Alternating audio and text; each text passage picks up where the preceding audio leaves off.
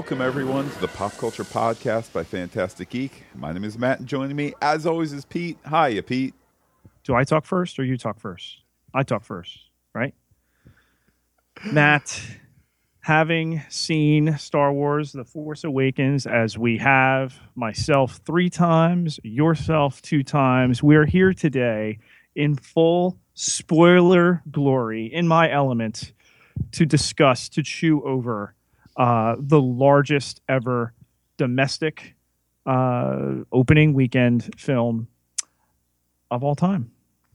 Indeed, Pete. Worth mentioning that uh, if you're looking for spoiler free, that's farther on down the list at uh, phantasticgeek.com and the Pop Culture Podcast feed. Spoilers are set to full. We've taken off the spoiler compressor, routed around it, and uh, spoilers are a go. And let me just say, and we talked about it because I had seen it when we had previewed this film, but with each passing viewing, it just gets better and better. And we're going to address some of the criticisms uh, of this film, certainly, but uh, they nailed it. Um, some of the tweets coming out of uh, you know the original uh, premiere in California with the celebrities and uh, you know uh, and you. I I was not allowed to tweet, Matt. I had signed the memorandum. But, but I'm, just, I'm just saying I want to I want to appreciate the fact that you consider yourself still a man of the people and not not a celebutant. I'm not. I'm not. I'm just spoiler Pete, and I'm gonna I'm gonna give you the general feeling, but um, they, they did it. They really did. You think of all the pressure that was riding on this critically, commercially, that they were successful in both. And as you put it, this is this is all the quadrants here. It is, and uh, some of the some of the data coming out of it, in addition to the box office data, something like a ninety six uh, percent rating on the such and such scale, how they you know how how they uh, measure audience feedback through uh, through uh, sampling and whatnot, an A plus. Uh, from all women goers, uh, women moviegoers, women goers, uh, A plus from the female portion of the audience, which obviously it doesn't get any better than that. So, given that there are these long term uh, hopes for the for the movie, given that uh, Disney feels that uh, by the end of this calendar year, uh, what started out as about a 60%, 65% uh, male audience, it should be 50-50 at the end. Uh, but Pete, let's talk about let's talk about those galactic credits. Let's talk about box office overall. Pete, as it stands right now, boxofficemojo.com gives the weekend actuals uh, domestically for Star Wars: The Force Awakens at two hundred forty-seven point nine million dollars, almost obviously two hundred forty-eight million dollars. Yes, and Spoiler Pete is just going to direct you to our preview file where you will hear me call 247. Yeah, it's the burden of being right all the time, Matt. Wow, it it, it certainly is. A uh, couple of um, couple of stats here. Um, I mean, it's number one and fastest 100 million, 150 million, 200 million. Um, Going to be pa- fastest to 250 tonight. that's that's very very true. Uh, did another 281 million dollars foreign. Total worldwide is uh, 528. Now it has yet to open in China, so right. there's so obviously the, the asterisk on the world opening uh, it is not the largest ever world opening, but they didn't have every market going at once the way that Jurassic World did. So, tomato, tomato, it's still an enormous success. You've already had the uh, the classy Jurassic uh, World reach out, uh, crowning BB-8 uh, in the uh, in the trades there as the the new box office champ.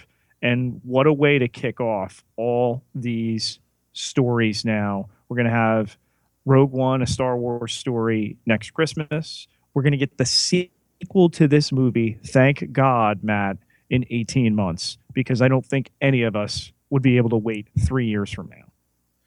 Indeed, uh, certainly a ton of fun. I know we're gonna we're gonna get into uh, some of the particulars uh, momentarily, but uh, I mean, this this Star Wars machine has now roared to life, at least on the uh, you know, on the uh, on the movie screen end, I know, uh, you know, on the TV end, Rebels has been on for a couple seasons now, and there have been comics and books and whatnot. But uh, less than a year away from the next Star Wars movie, and uh, it's uh, it's it's a great time to be alive, Pete. And the way that their plan obviously has worked out perfectly. Ordinarily, you're going to have this big weekend. You know, let's let's take Jurassic World for instance.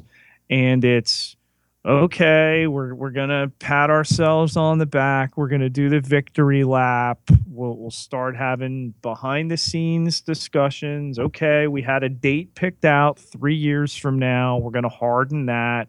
Hey who do you want to uh to write this one. Here's five writers. Who do you want to direct that? Here's 10 directors. No. Episode 8 is already written they have already filmed scenes on it at Skellig Michael, which is where the uh, the film leaves off with the discovery of of Luke Skywalker, and they film principally beginning next month in January of 2016 for a May of 2017 release. So that's the truly exciting thing. On top of the fact that this spin-off movie is well into principal photography. And the Jurassic World director is doing episode 9 and is you know feeding right off of the work Rian Johnson's doing with episode 8 so this thing's a juggernaut. And now with the Han Solo stuff you know out there in this film and and that the other spin-off will be uh, a Han Solo movie what they can do there, uh, given the largest ever casting call in Hollywood history for the the throwback version of that character and how big that potentially can be riding the wave of emotion off of this movie. By the way, Pete, as we are podcasting, some breaking news here, and I think it's probably a result of some of those foreign numbers still flowing in. Uh, worldwide opening weekend for Jurassic World, $524.9 million. As it stands right now, opening uh, worldwide weekend for The Force Awakens, 529. It, your number one. There you go. Your number one, and without China, no less. Without China. So this will be that billion and a half monster that they're talking about. I've seen it three times. I'm going again tomorrow night. I got to catch it in IMAX yet, and and just every uh, possible way to to view this. Uh, it'll set records when it hits Blu-ray, and you know it's it's amazing. the The expectations were high, and now this will, you know, double expectations. Not, I think, commercially, but just critically for the sequel. Um, I'd love to be involved in it. At the same time, you just think of the pressure that they must be feeling given this smash of a success. Pete, from your story to the story of the uh, of the movie itself, Pete, let's let, us let us take it down a notch here. Let's let's talk some of these accusations. Is this a New Hope retread?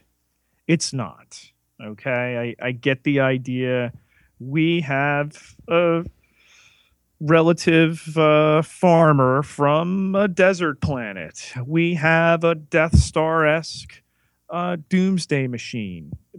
Really, uh, they address all of this in the film. That they were out in front um, eight months ago to say this is not Tatooine, this is Jakku.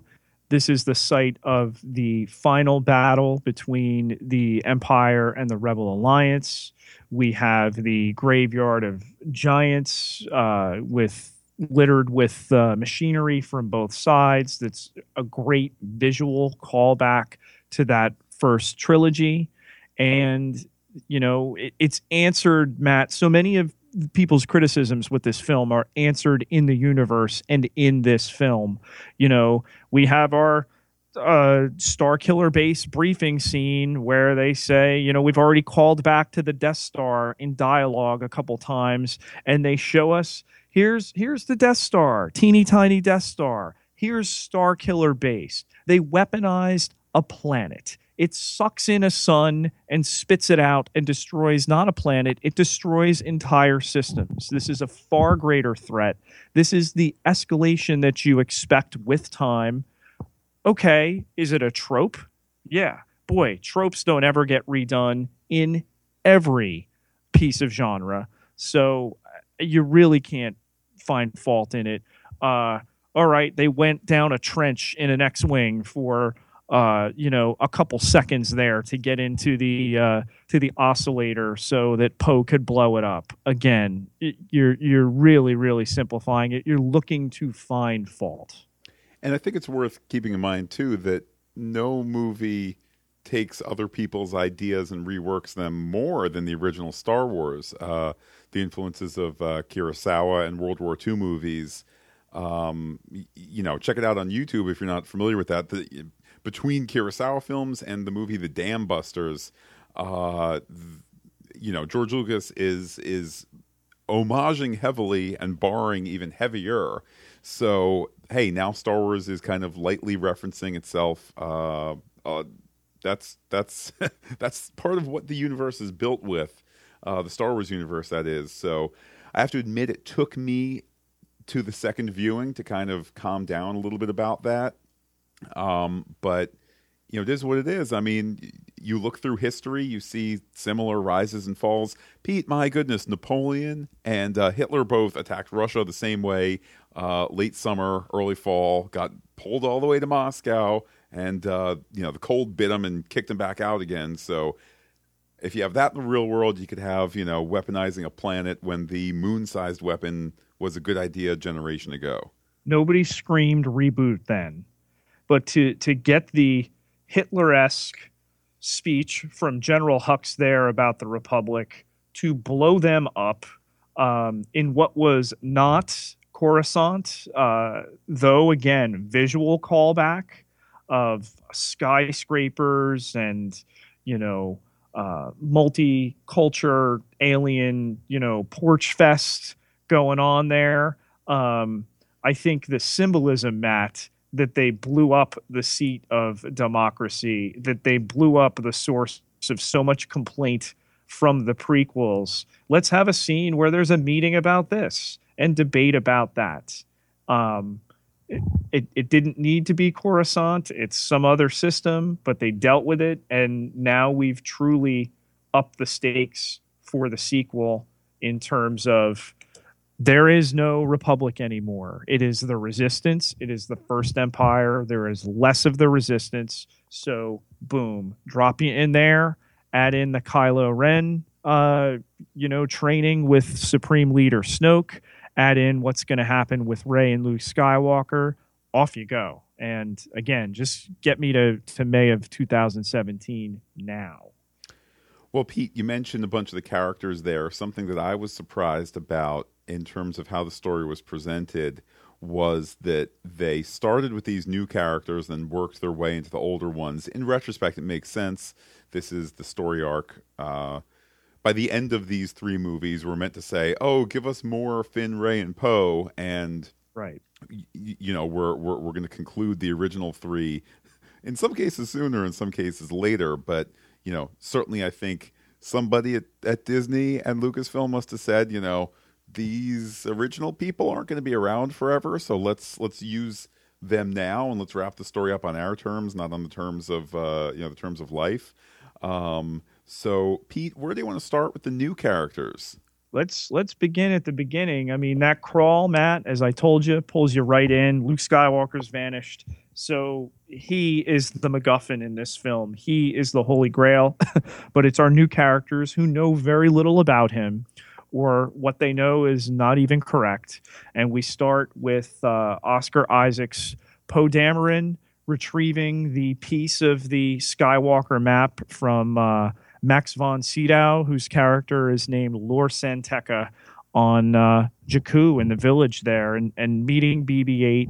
And boom, here comes the First Order. Here comes uh, Finn, who uh, you know, comes to the rescue of a of another stormtrooper and, and just seeing that other side, seeing that other perspective, the the bloody hand hit his helmet and the the PTSD or or just the the the TSD, yeah. uh, you know, uh, hitting and not firing, and then Kylo Ren gets you with stopping the blaster bolt that later he allows to go and takes out the the moisture evaporator in the middle of the town that would have killed him which is a is a good little foreshadow for later on when uh, Chewbacca hits him after uh, after Han is killed. Yeah, it's it's certainly it's a really effective way to jump in quickly, which we spend so much time uh, talking about the various TV shows and movies that we do where you have this you have this need in the beginning of a story to hit that exposition button hard, but if you do it too much then it's it comes off as, you know, oh, doesn't everybody say I am this and you are that? But you know, the guy, the pilot getting the getting the piece of the map that's made clear. I mean, I, I, know it's Poe, but I'm just saying the first time you're seeing it, okay, he's a pilot, he's a you know resistance pilot, rebel pilot. It's all kind of quickly being uh, able to be uh, categorized, um, and uh, just fantastic introduction of these characters. And to get the soul of this movie, Matt, is Daisy Ridley's Rey. To get her in the in the next scene and to see, without any dialogue, to to get her life that she's scavenging these old war machines to scrape by, that uh, she's getting just enough food here, uh, quarter portions, wh- whatever we want to uh, categorize it to uh, to pull through. That she she looks at the spaceship take off and then she looks at the other woman scrumming apart across from her who's easily three times her age is this going to be my life there's the longing of luke but it's new and it's fresh and so awesome that this movie is starred by uh, a complete unknown in a welcome addition in daisy ridley who just owns this movie. And uh, kudos to the, to the powers that be behind the scenes to a say, you know what, uh, maybe it's time to have uh, to have uh, you know the ostensibly the main hero of the story be a woman. To have uh, our other two heroes, uh, one Hispanic, one one black. Um, on the one hand, they don't beat you over the head with it. The flip side is people were beat over the head a year ago when the teaser came out, or I shouldn't say people were. People were. Some people were beating themselves over the head with with the the Finn reveal, um, and uh, you just kind of say, "Hey, welcome to the 21st century. Welcome to welcome to this uh, this new world that we're living in." And um, that carries throughout. You know, the little story bits in the first in the first third of the film where you know Rey is clearly the self-saving princess except not even a princess you know she's just she doesn't need her hand held she doesn't need her protector to come and uh, it's all kind of you know there is no you know help me obi-wan kenobi. It's i'm a help myself obi-wan kenobi. Yeah. It's just this plucky lovable heroine. And you, you can't help but she's luminous on the screen. You can't help but watch her uh, her enthusiasm her her tinkering. You know, we're, we're left with questions in this film as as to where she comes from, and you know, it, it can't all be revealed in in the first chapter. Um, those parts, though, Matt, you know, Isaacs, Boyega, and Ridley were all cast race um, independent. Um, they are at least here, they're telling us they were not the ones that they needed to. Obviously, when they were casting Kylo Ren, they needed to find somebody that had uh, ostensibly the looks of a Harrison Ford, um, the the dark features, and and even more dark potential personality of a Hayden Christensen, a Darth Vader, that kind of lineage. So you know they did a fantastic job in getting him. I, I had a feeling very early on when he was cast. You know, you look at pictures of him and facially, he looks like a taller, young Harrison Ford. So, really not a surprise to find that in in the scope of the production. But a guy that gets four scenes with the helmet off and rocks every single one of them. Oh, he is he is fantastic. He's amazing. I was shocked beyond shocked to learn that he is from California. I thought they've they, they've got some guy is that is that maybe part Irish there? Does he have some maybe North African lineage in him? What? Is he maybe Eastern European? To find out he's just a dude from California and that that is that is a, a you know an accent that that I'm sure more than than he just worked on, but it just adds such a such an extra bit of I don't know something to the character, and then you start to backtrack and go, oh, of course he needs a great accent because we don't see his face for for such great portions of the movie. He's essentially a voice actor in his own body for and he for did, so much. He did the majority in the suit because uh, they needed his height.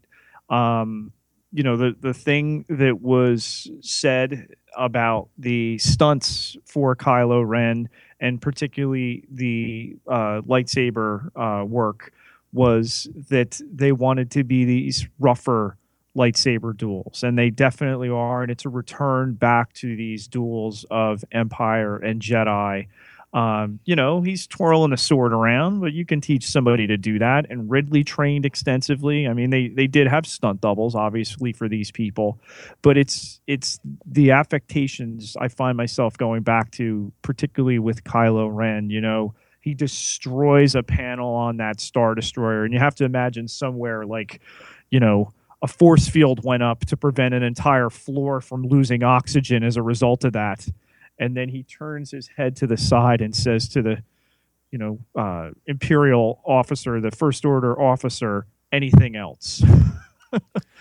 And then you know just the the way he says the distance he puts into referring to his father to his face Han Solo in the helmet the modulation of the voice the idolization of his grandfather and, and Darth Vader the the worry the confession that he's falling victim to the light side. What a smart piece of writing.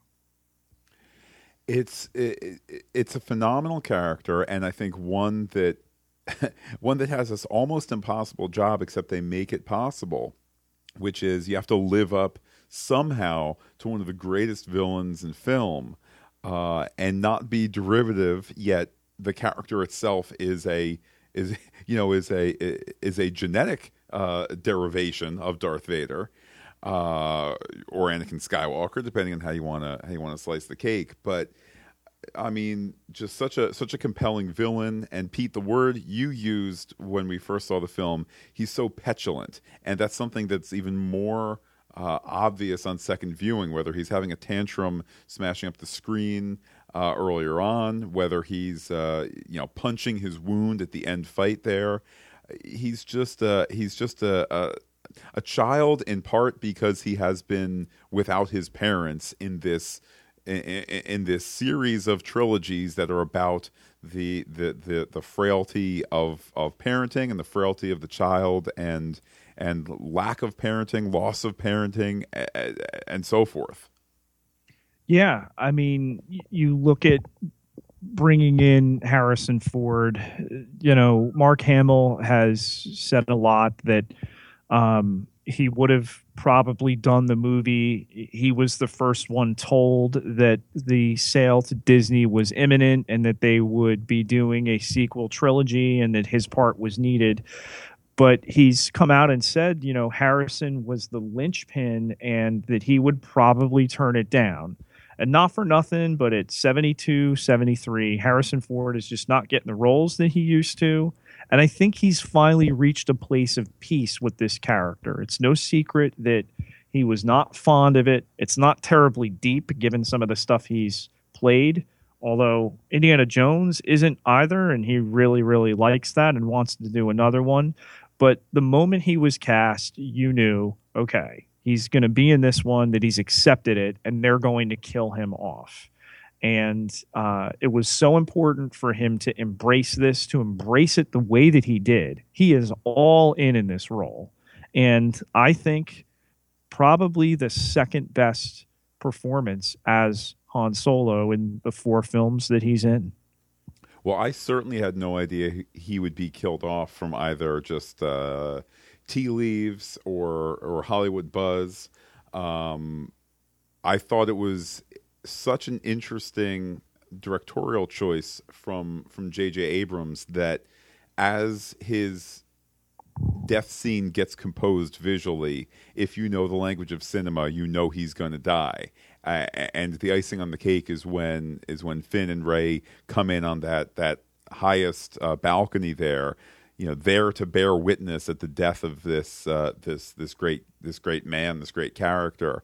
Um, the fact that they didn't pull any punches in terms of you know letting letting much of the audience know that that we were in a countdown mode essentially I, I, just thought was such a such a compelling and interesting choice because in a certain sense this whole trilogy is about finally letting go of these characters because as i said earlier they're they're gonna they're gonna age out of being able to do movies at a certain point so spend this time wrapping the characters up that was all lawrence kasdan with that scene, Matt. It's it's all about timing. We're gonna stick you in this, you know, huge space. We're gonna have this tiny little bridge across the way. Kylo Ren's gonna go across it.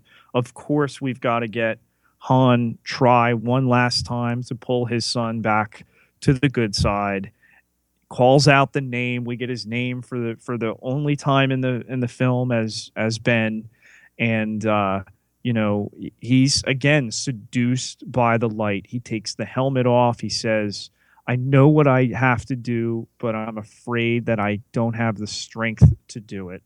And then what happens? That sun gets drained out and the darkness fills that area and he he gets his nerve again and it's a great great screen death as they go. It's definitive and let's think about the larger symbolism, Matt, of what that death is. He falls into the to the chasm. The Star Killer later blows up and becomes its own sun. Matt, if there's not a scene in this sequel where the sun in Kylo Ren is not pointed to that new star, the solo star, hey, dad's watching you, then somebody drops the ball. well, I suppose certainly time will tell there. Pete, let's talk about Carrie Fisher's Leia. Certainly a long road back for Carrie Fisher since the last time we saw her in a Star Wars movie. If there's one complaint I have with the film, and it's not really a complaint, it's more of a qualm, um, but so much has been written about this. She struggled greatly by her own admission getting back into acting here. Uh, much was made of her losing weight um, but the performance is, I think, harder to come by. Um, so there's one scene, it's a couple scenes into her reappearance where she's struggling to emote. And she talks in a lot of these interviews about having forgotten lines and uh, struggling with the dialogue. But the rest of it, she did a pretty good job. And I'm very interested to see you know, she's only given a couple quick lines at the end after Han's death. I'm interested to see where her character can go now. Um, I liked early on when uh, Von Sydow's character referred to her as royalty, that C3PO screws up and still calls her princess a couple times, but she's an even bigger leader now than she's ever had to be. And, uh, you know, again, everybody gets a, a, a, chance to have a scene or you know to, to not nail it on a performance but she came around and, and she did give you ultimately her best effort and i commend it you only need to look to one of her scenes to know that to know that uh, it wasn't a perfect performance. Uh, one scene that she has at the base when she's talking to to Han Solo, mid line, they they cut to a different take, which is one where the camera is positioned ever so slightly. The line comes so quickly they don't even have time to cut to to a reaction shot. In fact, that's the that part scene, I'm referring to as yeah. well. Yeah, and thankfully, Matt, it's not her first scene. It's not when she comes out of the transport on uh, Takodana, which is uh, Maz Kanata's planet. Um, that's one of her better scenes. And, you know, if you cannot watch Han and Leia meet again and Chewie come over and hug her and break the ice and not feel something, then just you're you're not a Star Wars person. Well, Pete, you mentioned Maz. Uh, you know, here an all digital character, um, and uh, I thought from the effects point of view, from the the, the real kind of the reality of the character, absolutely fantastic. Lupita Nyong'o, you know, here's somebody that was cast in the second wave. Uh, obviously, a secondary, if not tertiary, character here um, to play this thousand-year-old uh, watering hole running pirate that Han has a backstory with, and to do the entire motion capture experience after having won Best Actress a couple years ago um, really, really great. I know one of the British tabloids tried to throw some cold water that she had a bigger part and didn't perform as well in the motion capture and, and she's not in as much. I really can't see where her part would have been bigger here. I'm sure there's there's more and there are lines from some of the trailers that didn't make the final cut of this film, but d- does a great job of, you know, even one of her first lines here. Where, where's my boyfriend? Where, where's that Wookiee Chewie? You know, is is she playing around? Is she serious? Did she know Yoda? She knows the Force, uh, but she doesn't seem to be a user as far as a, a Jedi. So uh, we're gonna get her back.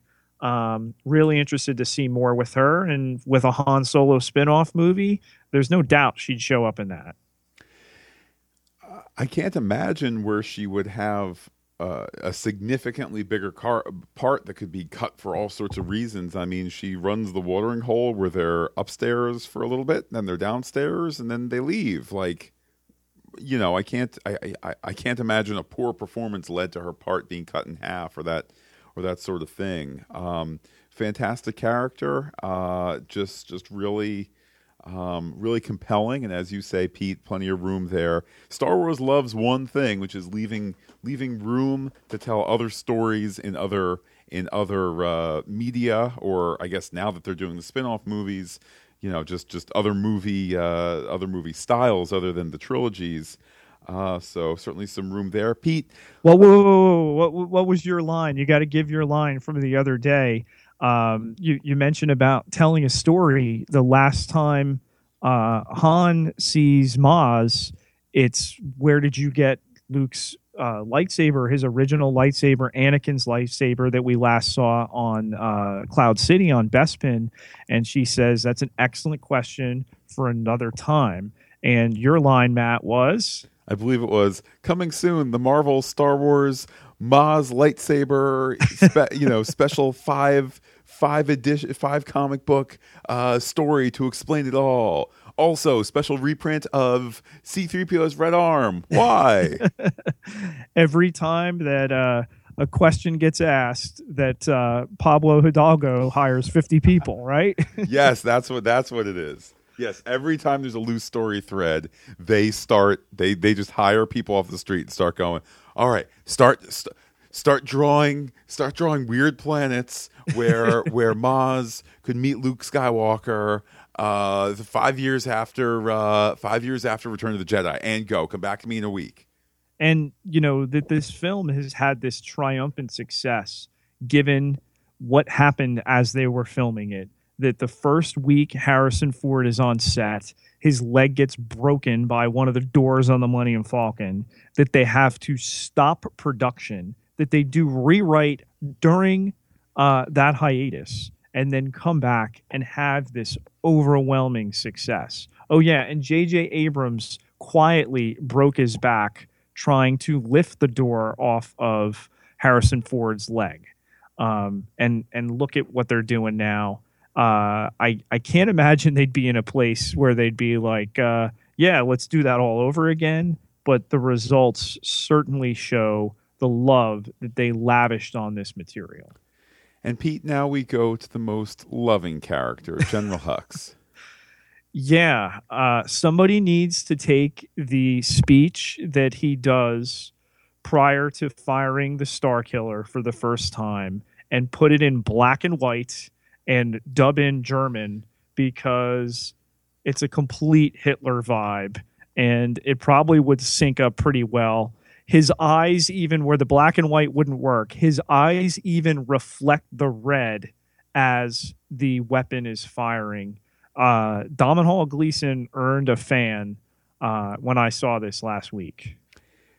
It's a rare guy where you say, you know what, you look like you'd be doing great giving the Nazi speeches in some Leni Riefenstahl film. You're hired for Star Wars, buddy. Yeah, and you know, you look at their whole roster on the on the dark side of of this movie. He really fits the bill in the way that you know none of those British uh, accented uh, guys in the original trilogy, aside from maybe uh, somebody who has a, a, soft spot in my heart, Captain Piett, because of the name and and the way he survives Vader.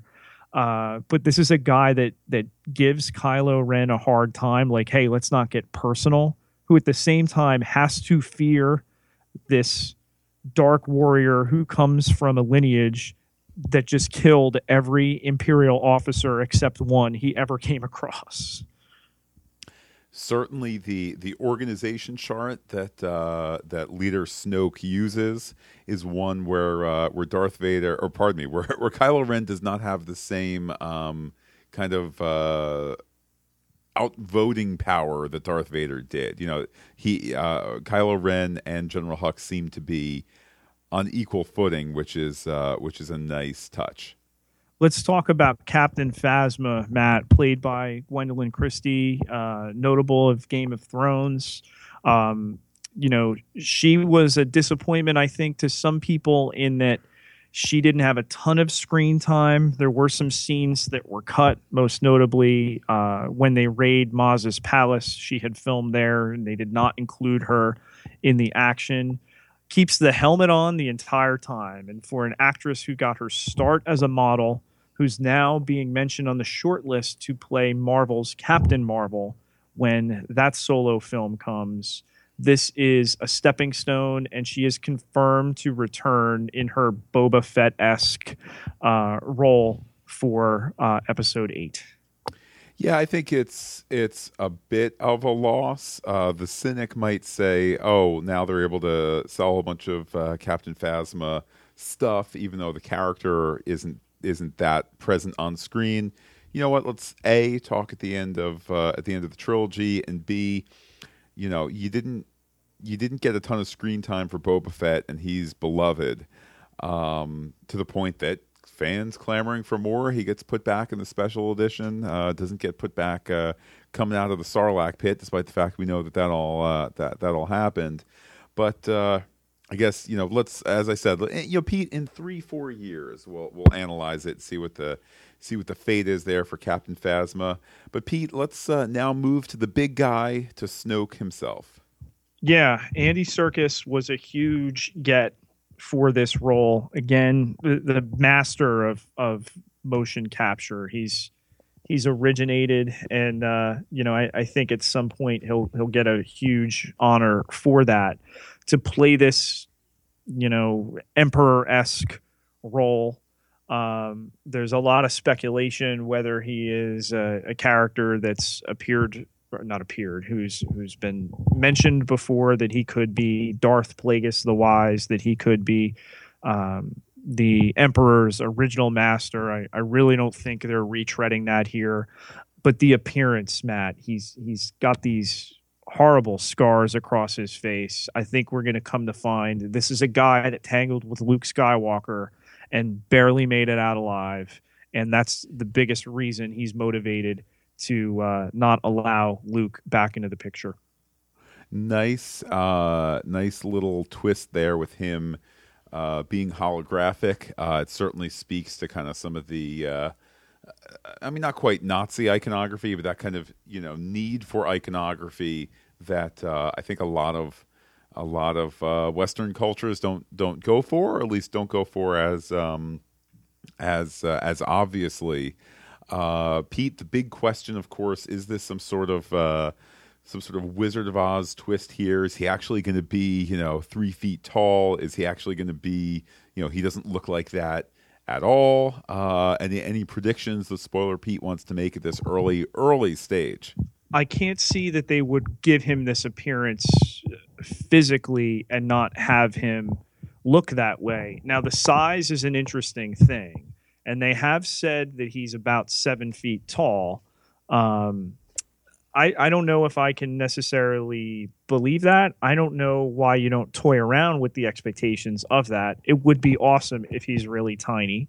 Uh, it would also be awesome if he's this Titan-esque uh, thing.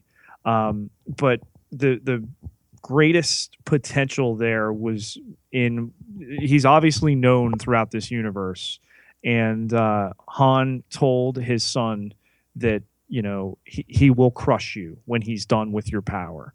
So that dynamic clearly going to happen in the second film and really really excited to see that. And i think that'll be evocative of of what happened before but at the same time it'll be its own thing Pete, let's talk now about uh, Chewbacca. I was surprised to see him as mobile as he is. I know Peter Mayhew definitely is is not uh, is not somebody who even normally walks without the assistance of uh, of his uh, special custom made uh, lightsaber cane.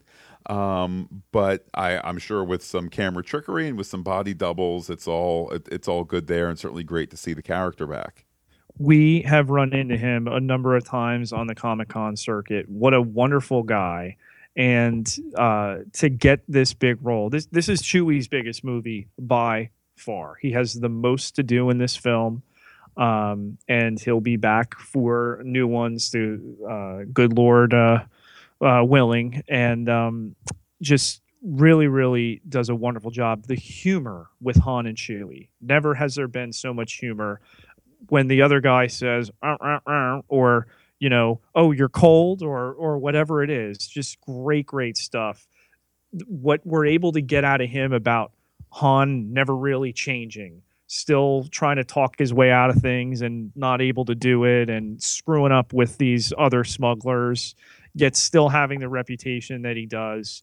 Uh, and it, it's a guy in a hair suit making dog noises that sells it Wow. Well, you can't can't say much more than that, Pete. Let's conclude with the last character revealed on screen. That, of course, the character that we are told we are first looking for at the beginning of the film, Luke Skywalker. I have to tell you that I've known for quite some time that he would only appear in one scene at the very end of the movie. I did not know he would not speak until I finally saw it. And I have to praise the guts of that decision. I don't know if I would have been strong enough or I could have resisted not having him talk. And he's the focus of this film, but his eyes in his what minute of screen time just communicate so much. And to be left with that helicopter shot of Rey, arm outstretched with the lightsaber, and Luke having just taken off his hood the one robotic hand. I mean, we get another, we get the vision of him uh, in Rey's vision, putting his hand on R2, which you know I think communicates the the rest of the map. But uh, I I I am stunned how down with the decision I am and how it really works. And and I'm a Luke guy. There's a saying that you're a Luke guy or you're a Han guy. I've always been a Luke guy, and uh, it leaves you wanting more and really going to be interesting to catch up with him in 18 months. Yeah, I think that his performance is easily one of the best in the film, which is saying a whole lot given uh, given his his lack of screen time. But certainly, just a, a phenomenal reveal there. Uh, Pete, I guess that makes me a Han guy. Uh, uh, that is until yeah, I, have I've questions the tril- the original trilogy never answered about power converters. Maybe I'm, I'm a little sore about that. but uh, I mean, what a what a cast of characters, what a cast of actors. Well, I mean, you talk about Han. Let's talk about our our favorite moments. I don't know how you can watch this movie and not have the death of Han Solo be the top moment of this movie, and that's saying a lot because there's some great other scenes. But, you know, we already mentioned it before the way that it is blocked. But there's another I love you, I know moment here, Matt. He gets run through by his son. He's dying. And rather than a final word or whatever, he puts his hand on his cheek. It's such a beautiful and a telling gesture. And then the fall and uh, it, it's my favorite scene of the movie. It's heartbreaking, but it's it's wonderfully done. Absolutely, absolutely. Uh, for me, probably my favorite moment was when uh, when uh, Kylo Ren is force pulling at the at uh, Luke's lightsaber there, and it goes past him, and it goes to Rey instead. You get the full Force theme. You get the full kind of admission by the story that this is full goosebumps. yeah. Oh, it was it was electrifying. It was electrifying. It it is a it is a good scene, and some people's issues with this film, from a character standpoint, stem from well, how can uh, Rey just finding out she has the Force? I mean, she just mind tricked her first stormtrooper for for crying out loud a, a, an hour before um, a double O, no less. A, a, a double O stormtrooper. Stormtrooper, no less. It was Daniel Craig in the suit and with the dialogue. It's just that's going to be a great Easter egg for all time. But um, it's in the universe, Matt. Yoda tells us the dark side is the quicker, easier, more seductive path. And we're told that Kylo Ren's not even done with his training. So the immaturity, the fact that he has just taken a Chewbacca crossbow bolt to the side, that he is pounding repeatedly, uh, that he allows Finn to fight. He could have choked him out. That he wants to subjugate Finn, and he does and then for Rey to jump in and to embrace her destiny here. She just lost the surrogate father in her life. In many ways, more of a father to her in the moments that she knew him than Kylo Ren. That duel is another high point. And uh, I know that these trilogy, th- this trilogy, the sequel trilogy, will undoubtedly stay away from the deep mystical exploration of the of the prequel trilogy, but the prequel trilogy is legit Star Wars story. And I just kind of read her quick uh, ascension to her skills. People say, "Oh, well, where does she come from?" Well, it's either the daughter of Luke Skywalker, who I have I've absolutely come around to that theory, but you know, or she's just you know a child. She was somebody born with the Force, and why is it coming out now? Well, there is reference in, in, these movies to the Force as almost having its own uh, will. I mean, not that it's quite sentient, but just this notion of the Force having having tug and pull at at the events going on in the universe manipulating things you yeah. know Do, does does r2 turn on via the force or does luke wake him up things like that but you know, back to a couple other moments. We mentioned the the Han Chewie humor and, and just the way they handle Han. Every scene he's in is is a is a highlight. Um, love BB-8. Can't believe we didn't talk about him as a as a character before, but that's because there's nobody playing him as a as a practical prop. And I, I think they've overdone a little bit of the we're shooting everything practical here. Look, this is an actual gun instead of a CGI gun. Okay, we get it. But uh, we BB-8... actually we actually built a planet and then hollowed out part of it, and and uh, and then we then we, we we we destroyed a sun. NASA was a little upset, but but but the whole uh, BB-8, the the childlike uh, curiosity and emotion. You know, when he is sent away by Poe and Poe says, You'll be all right, I'll come back for you. And then Rey rescues him for the first time and they, they've got a little uh, dialogue together. And even with with Boyega's character, with the droid please and the thumbs up and the and the little uh, you know, uh, welder coming out of him and, and doing that, you know, love BB-8 on the level of all of these characters. They knew they had to come up with this new hero droid, and again, just it's a it's a confluence, Matt. It's almost like the Force was guiding this movie. And uh, nice use there as a side note of BB-8's three kind of grappling hooks. Now you can now Yeah. you can have him go over places without suddenly dealing with the whole the whole rocket hip thing. And then, well, in one of the novels, we're going to write a story about how the rock nobody could make the rockets anymore. Uh, it's just like boom. Now you can have that as a story point, which you know, there's plenty of times in Star Wars Rebels where where Chopper needs to use his cannon, and it just makes sense as you everybody walk across the thin wire from this building to the next. He just flies over. So that BB-8 can do that too, but it's not a rocket. But he can still keep up. Is uh, is definitely an intentional little little thing they put in for future future stories to be told. Because after all, Pete, the future in motion it is. Yeah, and uh, again, my mind is just spinning with where we're going. We get another Star Wars movie next Christmas, Matt, albeit Rogue One, the, the first of the Star Wars stories. The plan uh, is to spin these off now. We have a Han Solo one coming as well. And Rogue One is they're billing it as Saving Private Ryan. They're they're billing it as Ocean's Eleven in the Star Wars universe. That you've got uh, Felicity Jones in a Star Wars movie, and we're going to get that in a calendar year before we get the sequel to this film in 18 months. Uh, it's it's great, and and here's what I'm looking for with uh, the next film.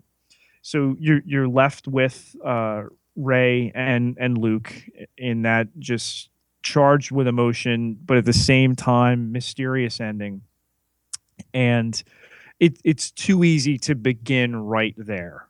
So here's here's what I want, and uh, you know I, I've not read anything Rian Johnson's got out there yet. Daisy Ridley has read the script; she's praised it like she's not going to praise it. Um, I think it's awful, and I'd like out of this contract.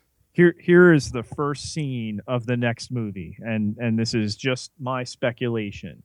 You get Kylo Ren brought back to the supreme leader um, scarred now uh, having suffered this defeat with every feeling that he's going to get shooed out that he's going to get yelled at that he is instead welcomed back he's embraced that he passed the test. He killed his father. Now you're going to complete your training. And guess what, son?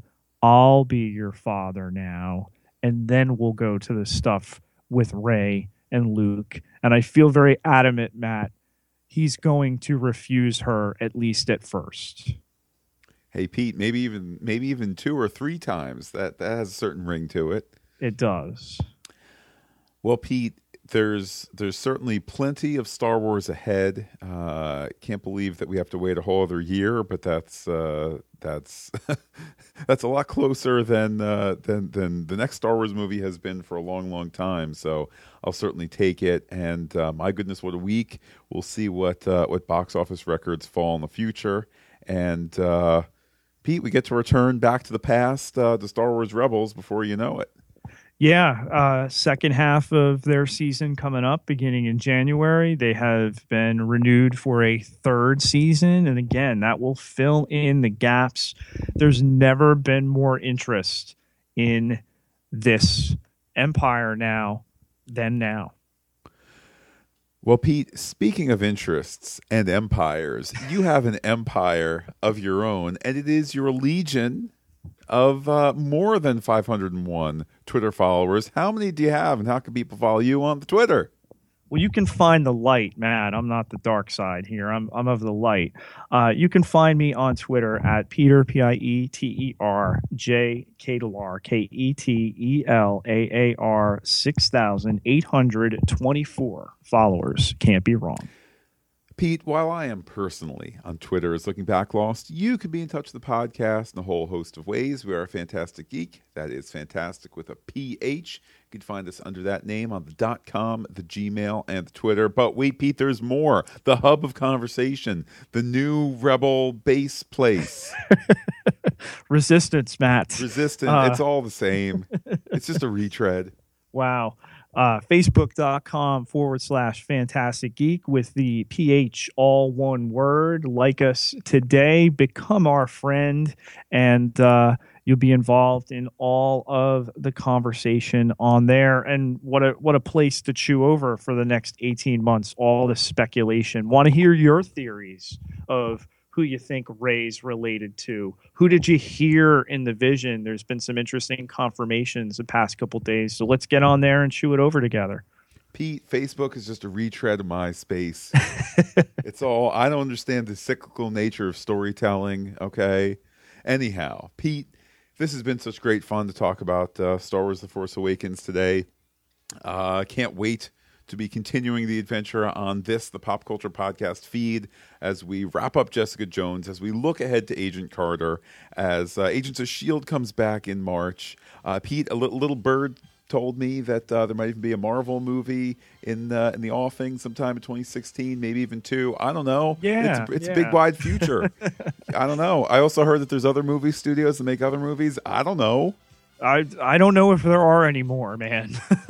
when you consider Matt that if the release schedule holds, we're going to get Guardians of the Galaxy and Star Wars Episode Eight in the same month.